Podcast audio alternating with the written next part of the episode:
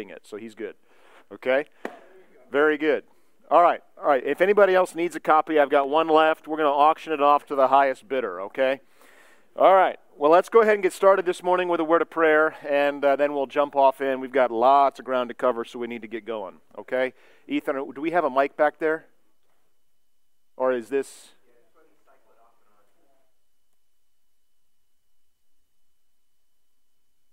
Okay, how about that? Yes? No? Still no. Well, I'm going to pray.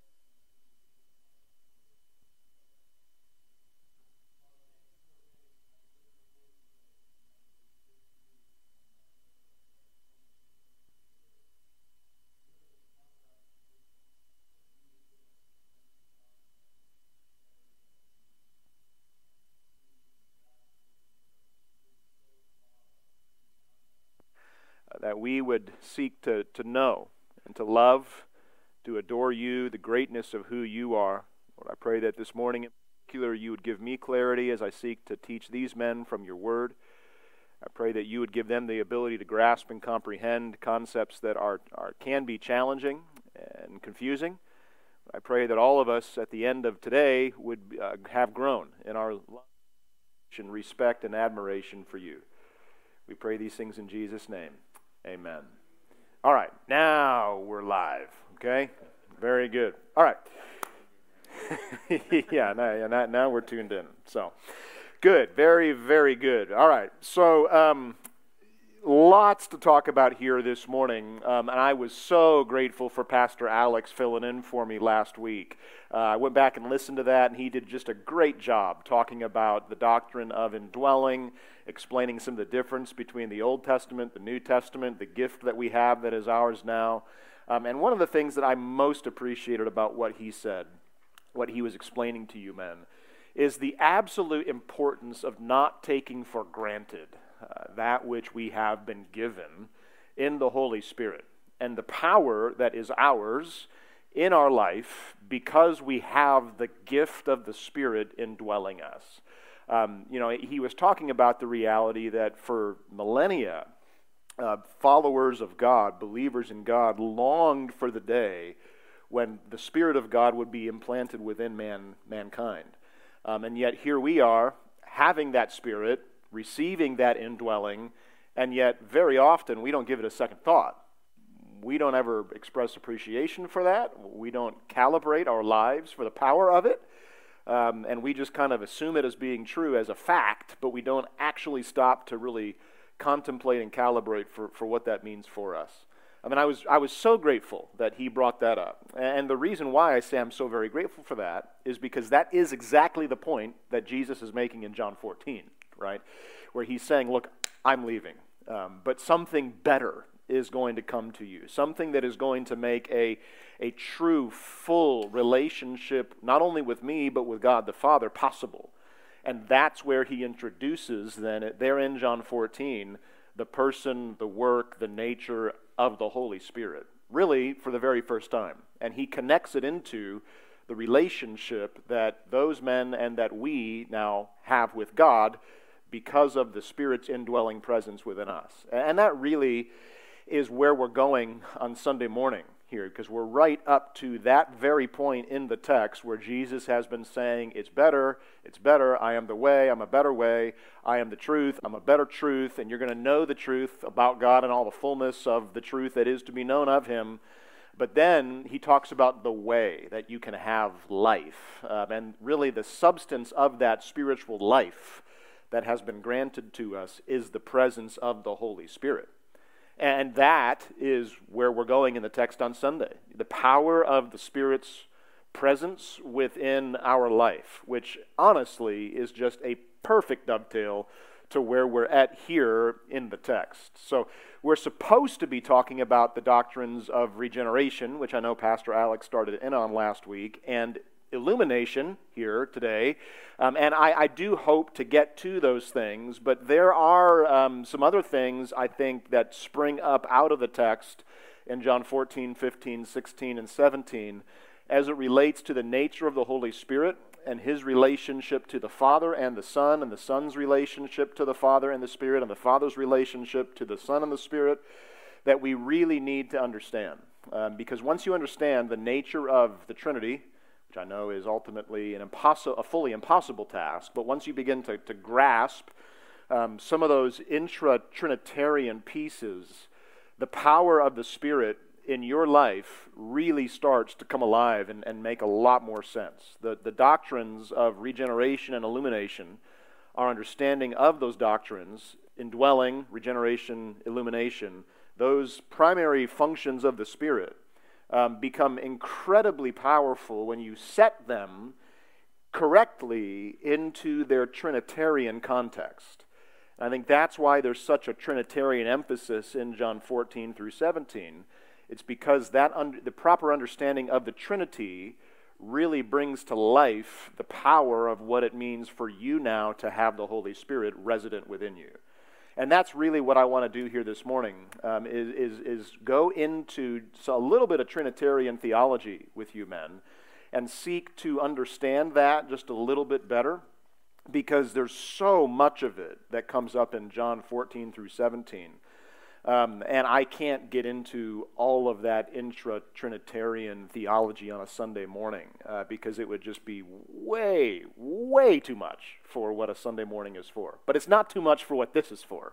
That's why we're gathered here together today, is to try to understand some of these more challenging things. And so my hope is that as we go through this this morning, we're really kind of laying a base and a foundation, especially for you men, as we head into Sunday that your appreciation for what's in the text there in John 14 would be even more profound because we've covered some of the theological ground that I'm, I'm hoping we're able to cover here this morning. Okay? Make sense? So today is Trinity Day, um, which means we do have an awful lot of very challenging ground to cover together. So I hope you guys got, a got a second cup of coffee uh, because you're definitely going to need it here this morning. All right? So let's do some theological investigation here. Um, and I'm going to stick primarily to John 13, 14, 15, 16, 17 as we seek to understand some of these things. Um, these truths are just plastered all over the scriptures. And so there's a lot of different texts that we could go to. But for the sake of clarity, um, and in the service of um, pursuing the clarity that we need in our Sunday series, um, I want to just stick to those texts because I think there's enough material in John 14 through 17 to help us understand the things that we need to understand. Okay? Uh, you know, and, and as we've been saying on Sundays, John 14, it really kicks off kind of a walk, if you will, through a, through a foreign land for these disciples, where they, they could not understand um, what Jesus was saying because they did not have the Spirit of God within them yet. Um, and Jesus is explaining to them the benefits that will be theirs once the Spirit of God comes. And so he begins to explain to them the power of what indwelling is going to mean, the power of what regeneration is going to mean, the power of what illumination will be for them. And for them, it's, it's really kind of this, this walk through just a foreign place that they can't even begin to comprehend because they've never experienced that um, and the promises that Jesus makes, it's, it's like a place that just shimmers with something that's beyond imagination for these guys. But as I've already said, it's something that you and I, that, that we take for granted. And so it's important that we not take it for granted, that we go back, stop, and seek to understand it. Um, and so that's what we want to do this morning, all right? So the first thing that, that I want to talk about here is the unity of the Trinity, okay? When it comes to the doctrine of the Trinity, um, often people will make two very different and opposite mistakes. Either they will overemphasize the unity of the Trinity and say there is one God who manifests himself in alternatively in, in three different modes. Okay? Um, where there is kind of that, that modality. We've talked about this before when we talked about theology proper. Um, it, it, it's, it's a modalism, is the name of that heresy. That there's one God who just manifests himself in, in three different ways at three different times, or in, in, in at different times. But then there's, there's, an, there's the opposite mistake, which is known as tritheism, okay, which there really isn't one God um, there is a God who is made up of three completely separate parts. We have essentially three gods, and while we may pay lip service to it, that well, there's, really, there's really only one. Um, you know, he's Father, Son, and Spirit, three completely separate beings. And, and both of those errors, whether it's three gods that we worship or it's a single God that we worship are both Trinitarian errors.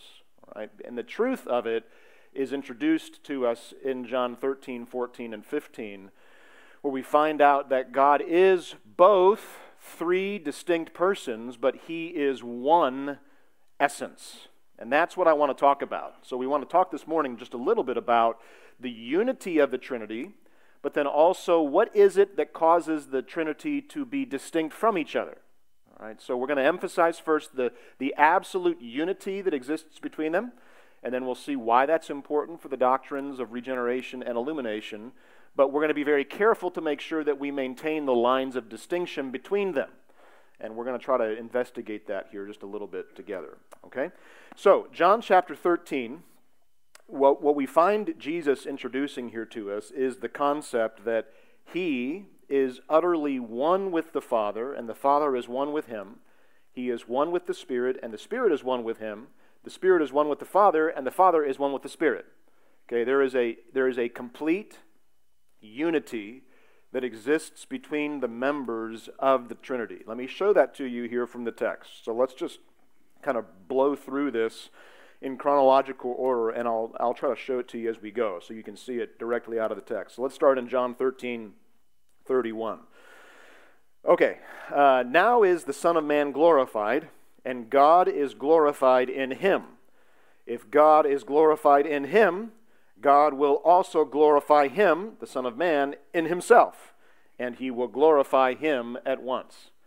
You see how the, the, the single act there of Christ's work uh, glorifies the Father because he says there the Father is in the Son, and the Son is in the Father, and therefore both of them together are glorified at the same time. And that time, Jesus says, is now. There's a oneness that exists there between them. You can see the same thing there in chapter 14, verse 7, where he says, Look, people, if you had known me, you would have known my Father also. Why?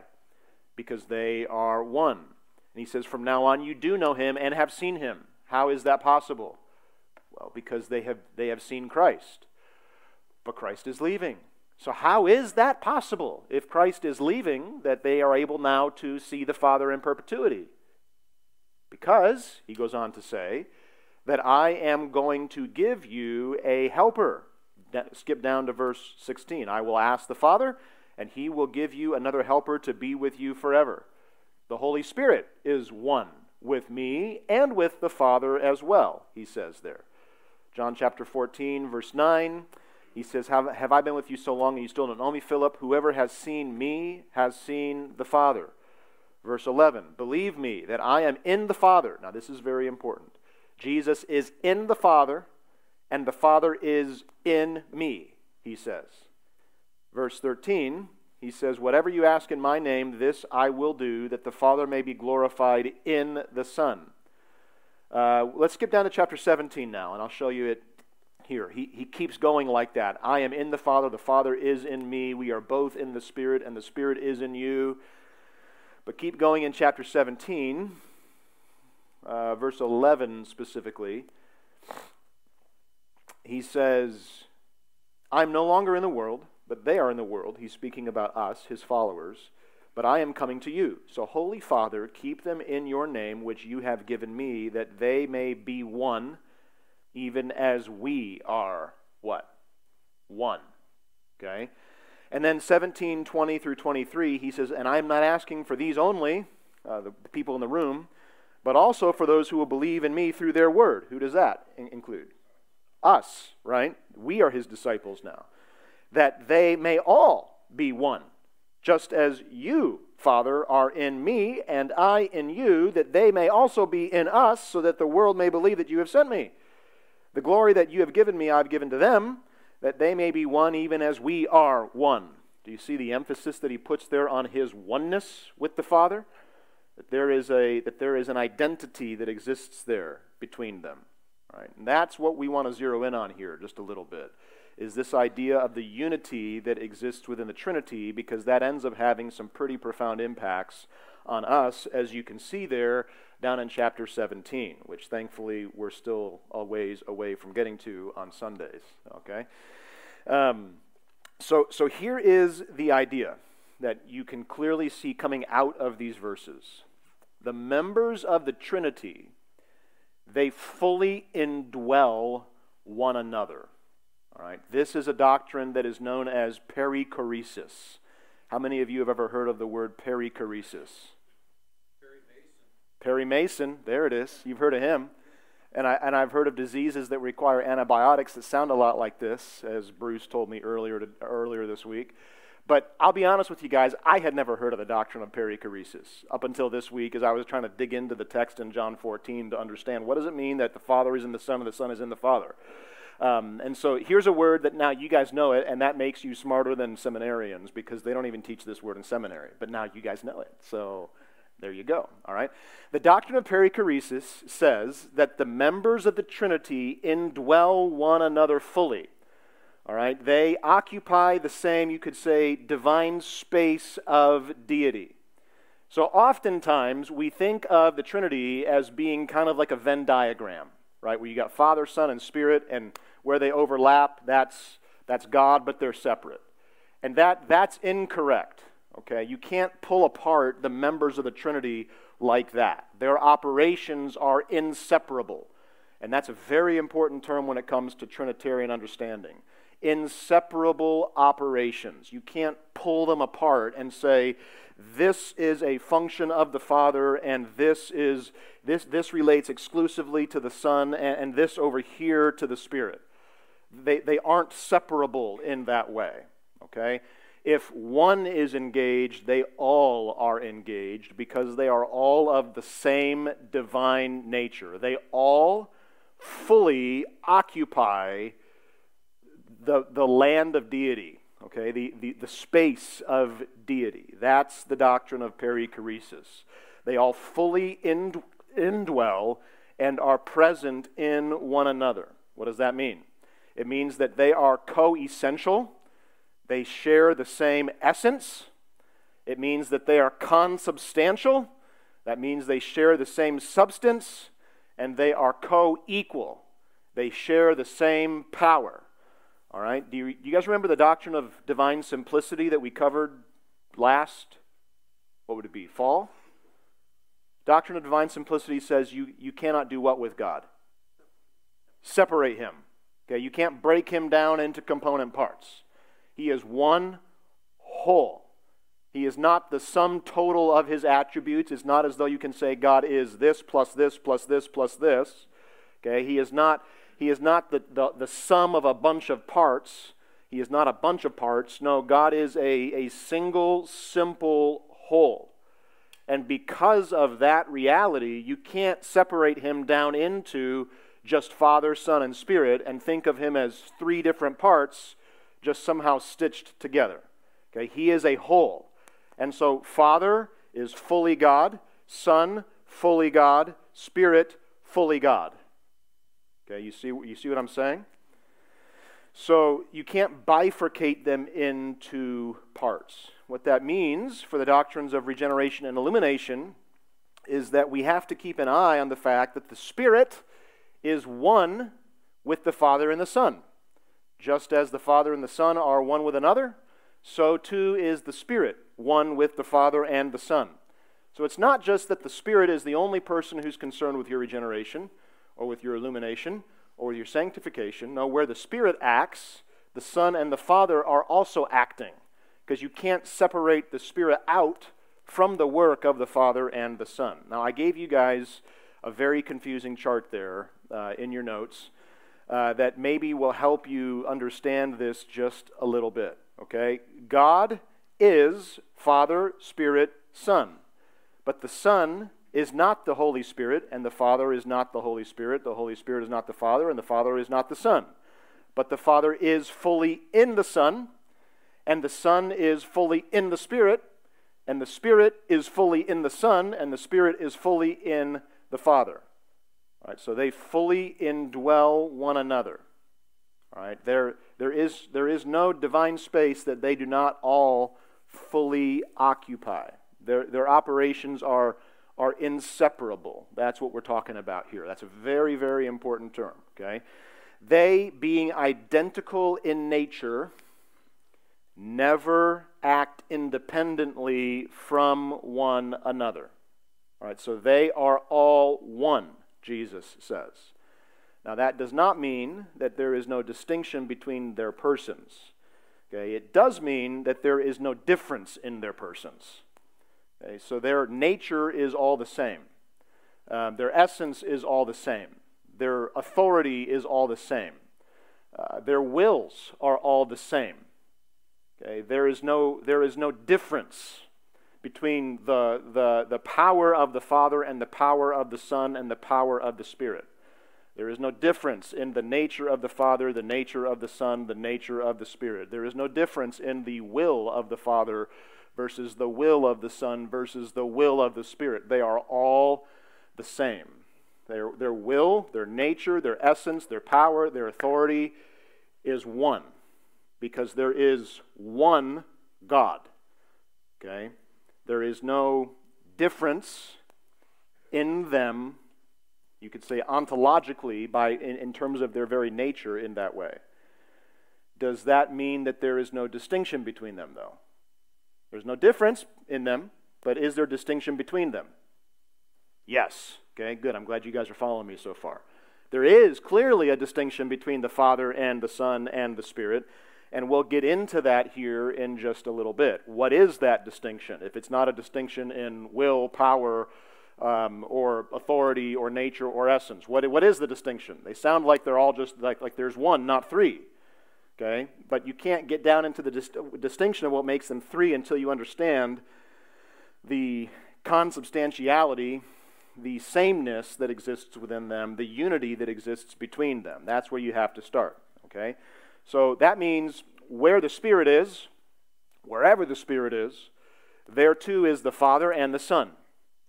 That means what the Spirit does, so too does the Father and the Son. What the Spirit desires, so too desires the Father and the Son. You can't draw lines between them. Now that becomes very important in John chapter 14 because Jesus is going to explain to these men and to us, he already has been explaining, that if you have the Spirit resident within you, indwelling you, then you are also simultaneously in the presence of who? The Father and the Son. Because you cannot draw lines of dis, uh, difference between the presence of the Spirit and the presence of the Son. It's not as though you and I, right now, having the Spirit within us, have access to one third of God. Okay? It's not as though a third of God is active today and we're just waiting until the day when we kick off and die, and then the other two thirds of, of God come into the picture and begin to do work on our behalf. No. You have the fullness of God, the totality of His nature resident within you if you know Jesus Christ. And that's why the scriptures talk about if you have the Holy Spirit, you've got the mind of Christ, you've got the person of Christ dwelling within you. It's why it says you are the temple of the holy God. It's why it talks about you having now a relationship to the Father. It's why Jesus goes on to say in John chapter 14, verse 23, that the Father and I will come to you once you've received the Spirit, and through the Spirit, we will make our dwelling place with you, in you. Okay, so you can't you can't subdivide the Godhead out and say, well, I've got the Spirit, and and I'm waiting for the presence of the Son and the Father to come along. No. To, to have one is to have all, for they are all one. Okay, they all, one of them occupies the fullness of divinity as much as the others do. Okay? So to have the Spirit is to be in the presence of the Son and the Father, because the Son is in the Father, the Father is in the Son, and the Son is in the Spirit, and the Spirit is in the Son. That does not mean that the Spirit is the Son, or that the Spirit is the Father. Okay? The Spirit is in the Father and the Spirit is in the Son, but the Spirit is not the Father and the Spirit is not the Son. Are you tracking with me so far? Okay? Huh? Clear as mud. perfect, just the way we like it, right? No, what I'm trying to emphasize here in this section is the oneness of God. Okay, the fact that they that they all over not overlap. That's a, that's a bad term. Um, but they, they all are identical. That's the right term. They're identical to one another in essence, nature, power, authority. Okay? There is no difference in them. So to be in the presence of one is to be in the presence of another. To, to, to know the desires of one is to know the desires of another. Um, to experience the work of one is to experience the work of the others because they are identical in nature, in purpose, in will, in power, authority. Okay, that's the idea of oneness. Okay, so you can't say this is the realm of the Spirit, this is the realm of the Father, and they overlap here just in this little sliver of the Venn diagram in the middle. No, they, they overlap completely because they are one to that kind of a degree. All right? Any questions on that so far? Yeah.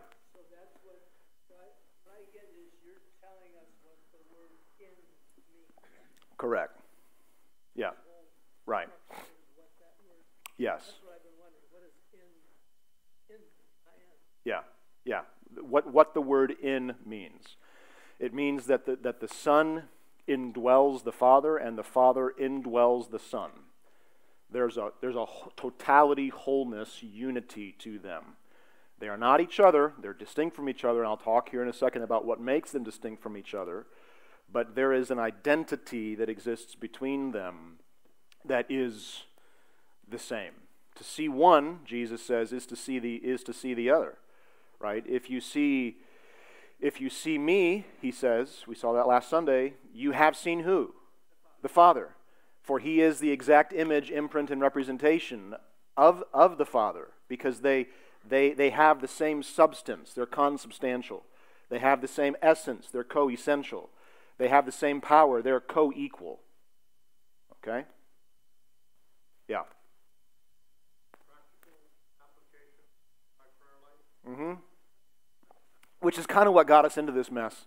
Because when I, when I was here with you last time, we were talking about praying to the Holy Spirit. And my comment to you guys at the end of the, of the time was you, you cannot subdivide out the members of the Trinity and say this prayer only goes to the Holy Spirit. No, a prayer to Him is a prayer to the whole because they are all one right? Does that is that where you were going? Okay.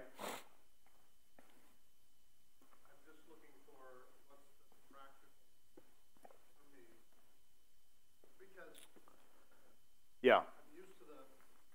Yeah. So, yeah. Y- yes. And, and well, you should be.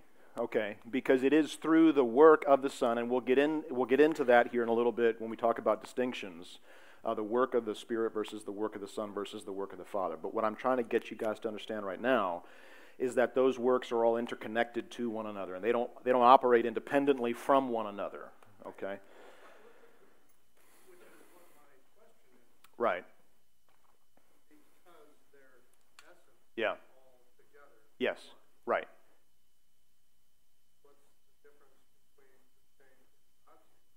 Yeah. Right. So let me, let me, let me get into that here when we talk about distinctions. Okay, but let me, let me maybe give you, to bring this, you know, very theoretical, philosophical concept down to the level of like, what do I do with all of this? Okay, let me, let me give you some practical implications of it here, just really quickly. This idea of oneness. We all struggle with our sin, clearly, right? And I think we have a really bad habit of thinking to ourselves, well, I know I have the Spirit of God within me, but the urges that I feel in my flesh are so strong, He will forgive me. But if the person of Jesus was standing here next to me, well, then there's accountability, and I wouldn't do anything. Whoa, wait a minute. If you have the Holy Spirit resident within you, that means that the person of the Son and the Father are here with you right now, too. Okay? So you can't bifurcate them out and say somehow the Holy Spirit's presence is a lesser kind of presence than the presence of the Son. And so when you face a temptation like that, you've got to recognize that the fullness of God is resident within you Father, Spirit, and Son. Because to be in the Spirit is to be in the Son, is to be in the Father. And the reason for that is because they are all one. And that's what Jesus says here. Okay, he says, Just as you, Father, are in me and I am in you, so now are all of you in me and I am in you. Well, how could, how could Jesus say that I am in you and you are in me?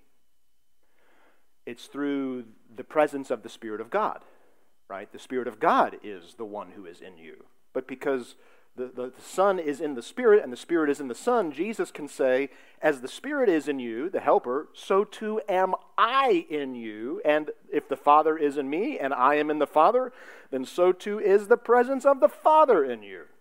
So that comes with a pretty powerful punch, right? When it comes time to talk about how you think about fighting your sin.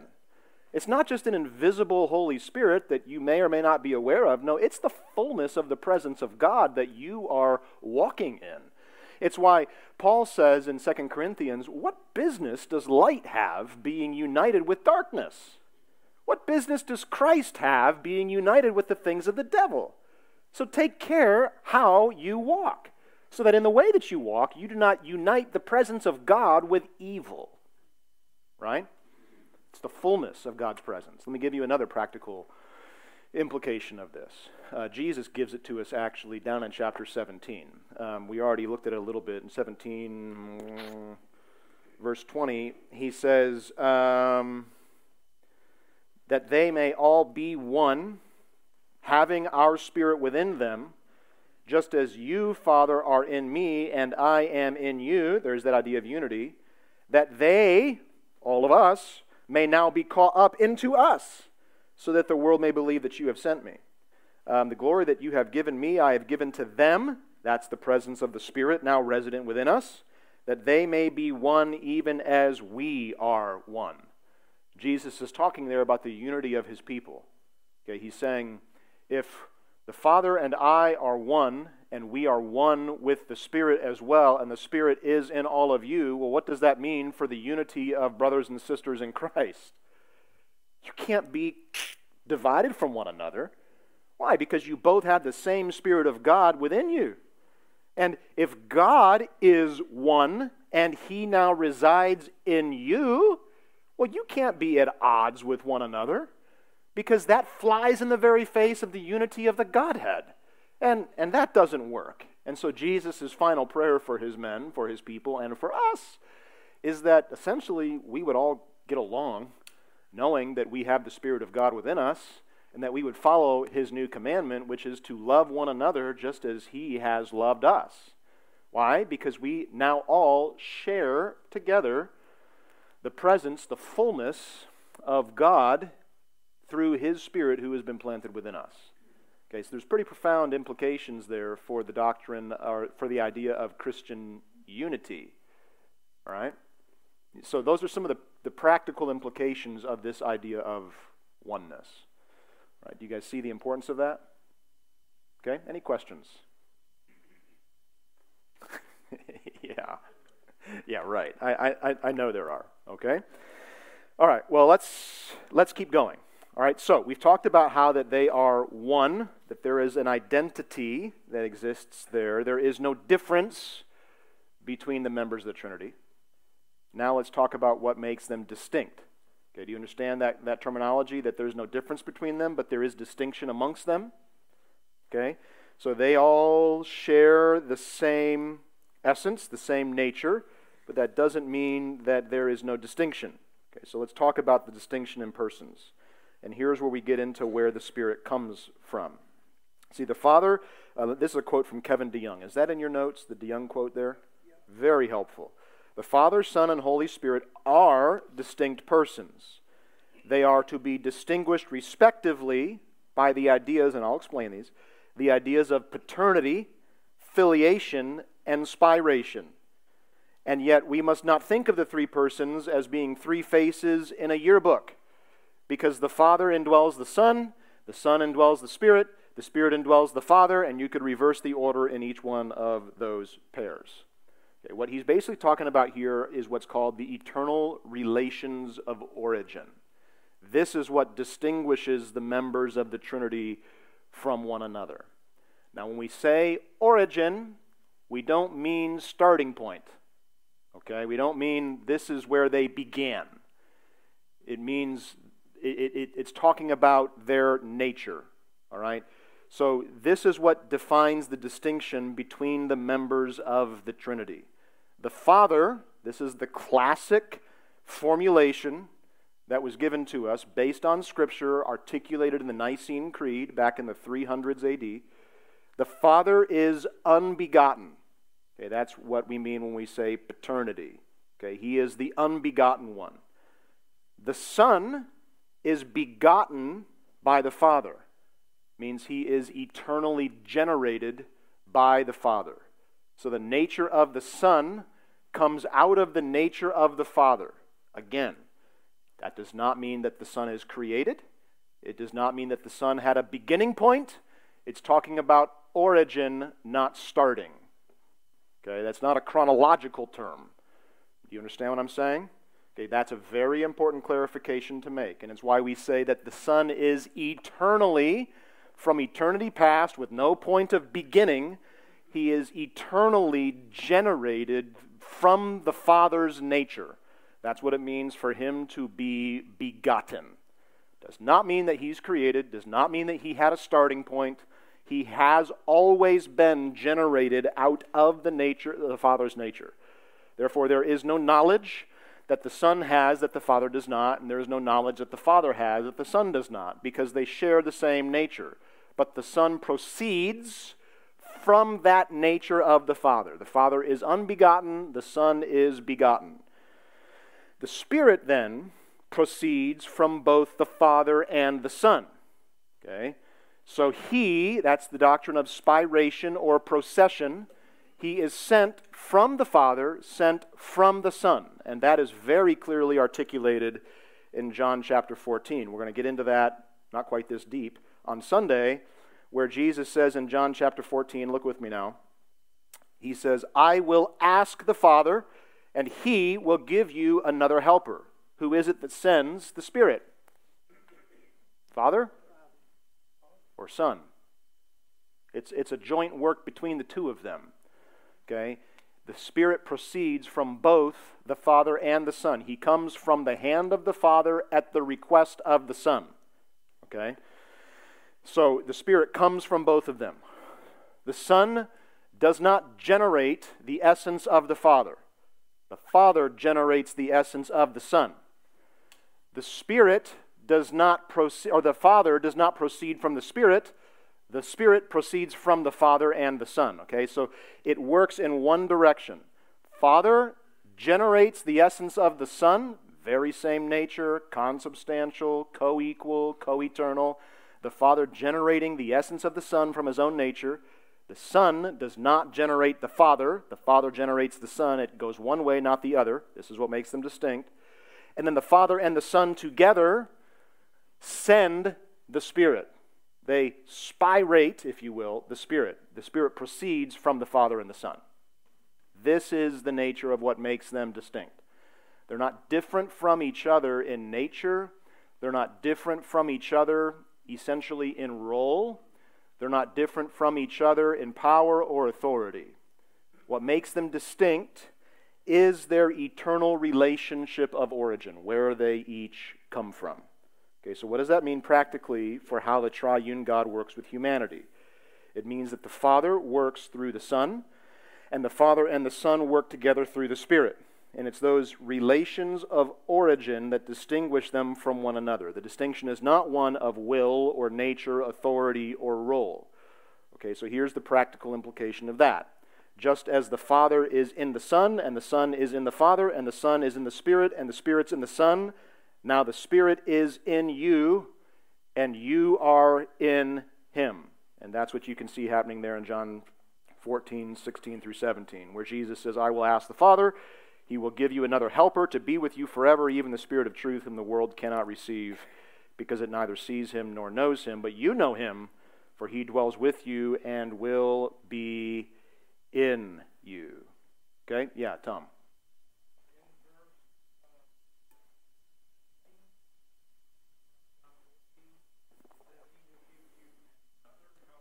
Right. Yes. That's very important. We're going to talk about that on Sunday. Okay? You see there how that the nature of this helper is synonymous with the nature of Christ's helping, right? He's another of the same kind, not a different kind altogether, not a more authoritative or a less effective one. He's of the same type of help. It's just that now he's going to be in you, whereas during this time, Christ had been with them. So they had help with them. Now, through the presence of the Spirit, they're going to have help in them.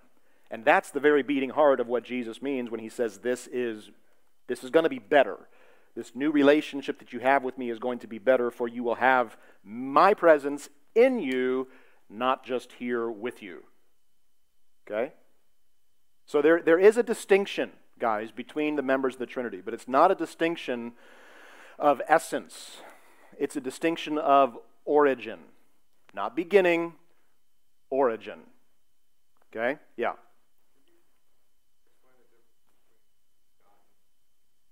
Yeah. Right.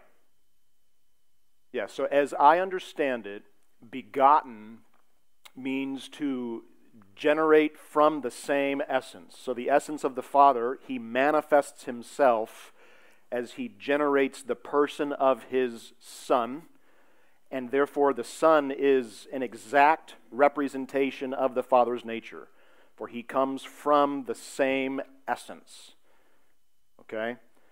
The Spirit then is not generated in the same way, but is rather sent from the Father at the request of the Son to humanity. So it's as we see the Son that we understand the nature of God, for He is the manifestation of God's nature. But it's as we receive the Spirit that now our eyes are opened and we are brought to life.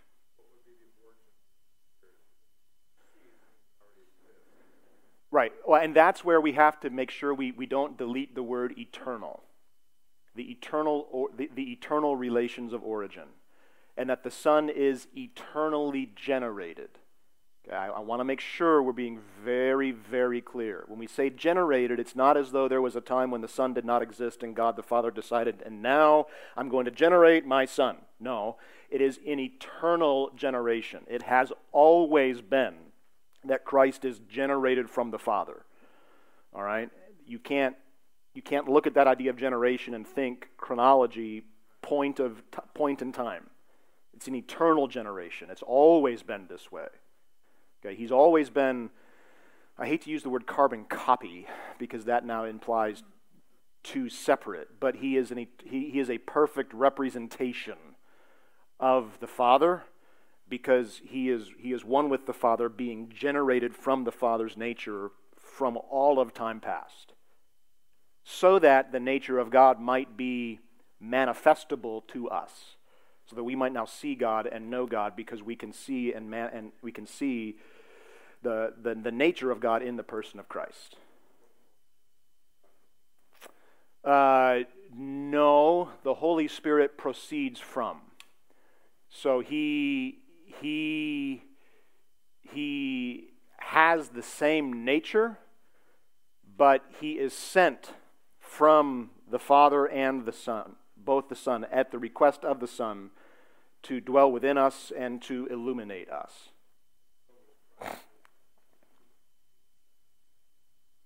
Yeah. So this gets. This gets into the distinction between what is known as the immanent Trinity and the economic Trinity. Yeah, but it let, let me let me try to I think this is this is helpful. Because a lot of times so the economic trinity that's a term that talks about how God interacts with mankind. Immanent trinity is a term that refers to how God actually is. And what you see being revealed to us here in John 14 through 17 really is primarily the immanent Trinity. This is how God actually is. He is one, and He is distinguished from him amongst Himself only by the eternal um, operations of origin. Okay? But when it comes time for His interaction with finite, limited humans, there is an economic Trinity where the, where the Son is the one who takes on flesh Okay, and this all flows out of the covenant that was made between the members of, of the Godhead for the purpose of redemption and salvation and creation, right? Where they all agreed that, that these are the various roles that we will take on during um, or for the purpose of redemption, which then gives rise to the economic trinity. So, spiritual gifts, indwelling, regeneration. Whose, whose role is that specifically? The Spirit. He doesn't do those things independently from the Father and the Son, because within the immanent Trinity, they are all one. But in the economic exercise of that Trinitarian theology, there are specific pieces that the Spirit undertakes. So, from where we sit, it, it would appear that this is, that this is the Spirit. But you can't forget the fact that the Spirit is one with the Father. And it's, it's really those ideas that, that kind of get the immanent Trinity, how He really truly is, and the economic Trinity, how He chooses to engage with humanity, that kind of get all just smashed together in John 14, which is part of why interpreting those texts is just like, whoa, there's a lot going on here. Okay, because there are distinct roles within the process of redemption and interaction with humanity, but, you, but Jesus is, is talking to his Father with whom there is no difference um, in, in role, right? Or uh, between he and the Father. D- does that make sense? Kind of? Okay.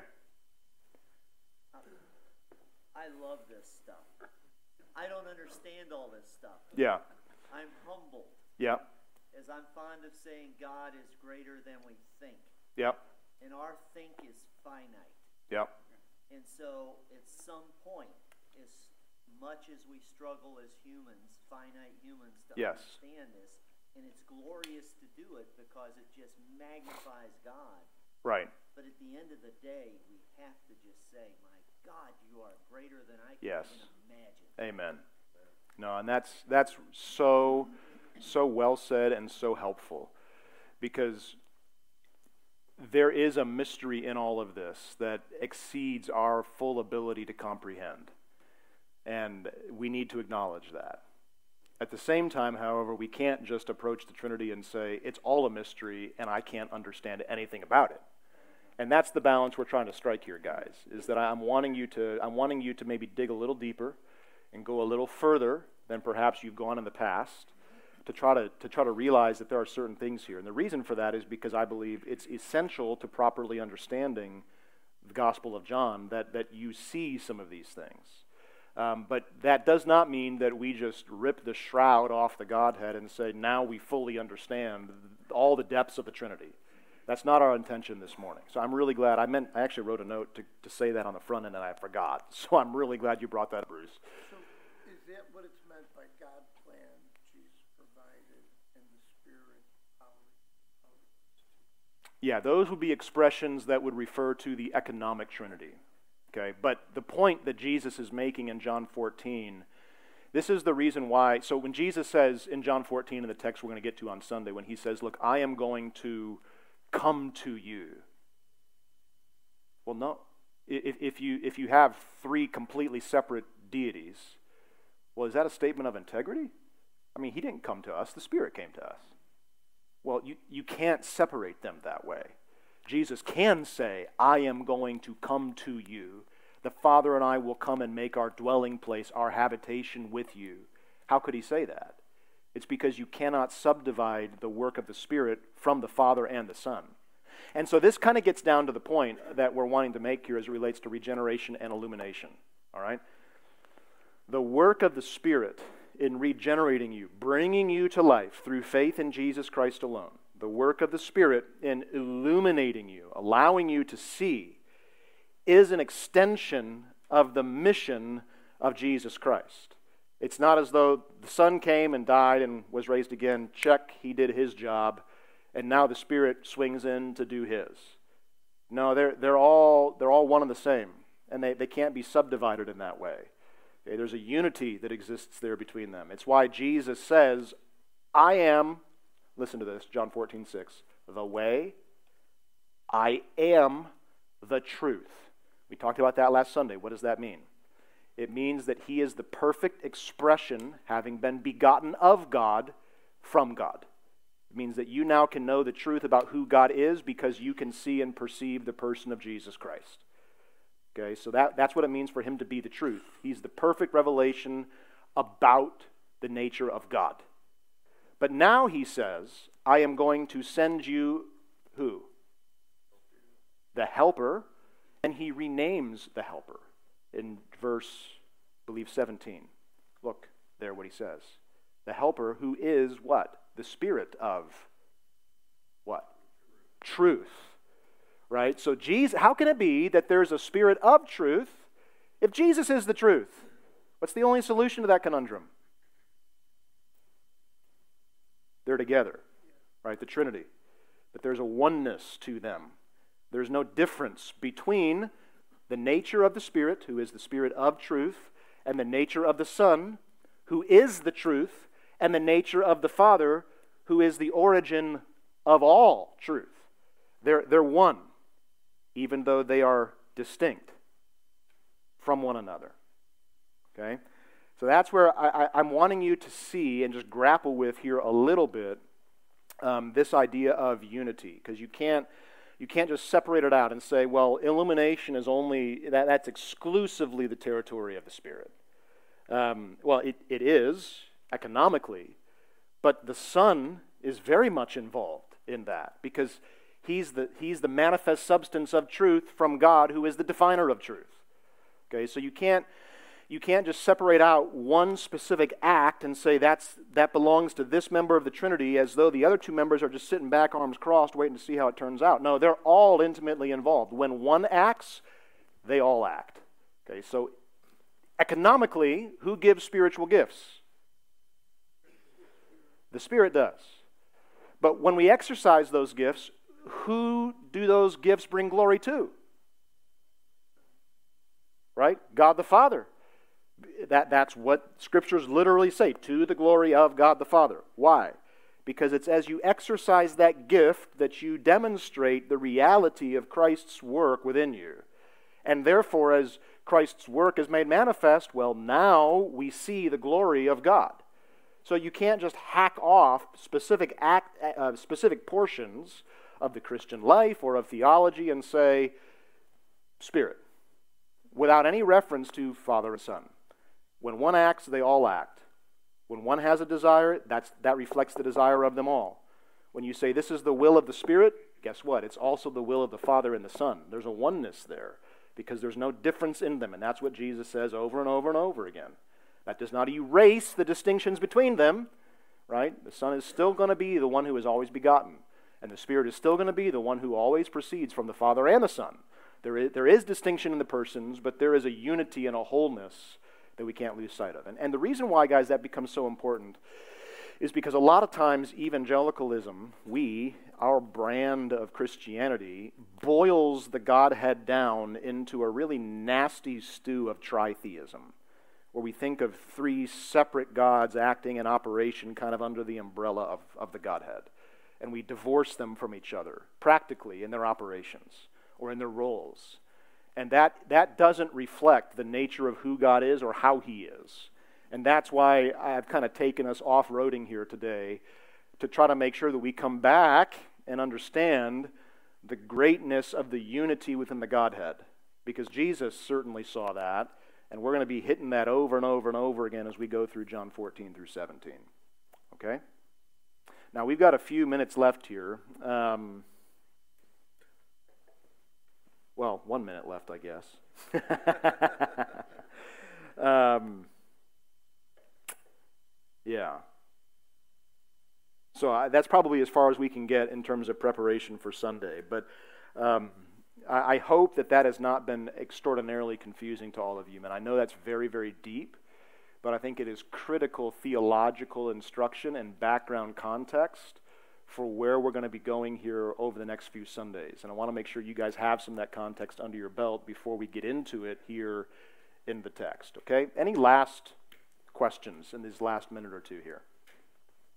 Uh, yes, I'm, the lights are, are in my face. I'm sorry.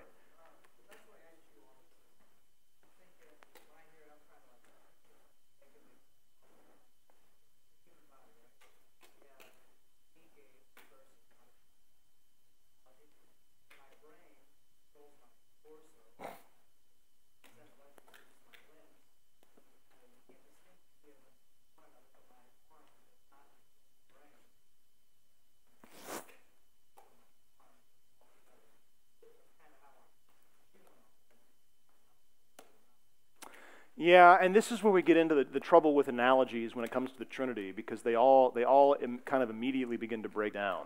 Um, because yes, you are one body with a brain and with, with and with limbs, but your limbs are not your brain, and your brain is not your limbs, right? And so there is a difference between your brain and your limbs. They're, they're not the same. They're not the same in their substance. They're different. My brain has neurons that you know it, it, with with a density that my that my hands do not have.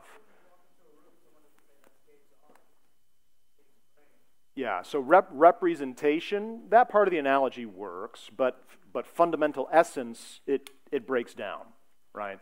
Um, where, where there is a difference. Um, and that's what we're saying within the Trinity. There, there is no difference, although there, there, there maintains distinction. Okay? Very good. Um, yeah, I, I, know there's a lot of questions, I, but I got to let you guys go. So I'm happy to talk with, I'm, I see your hand there.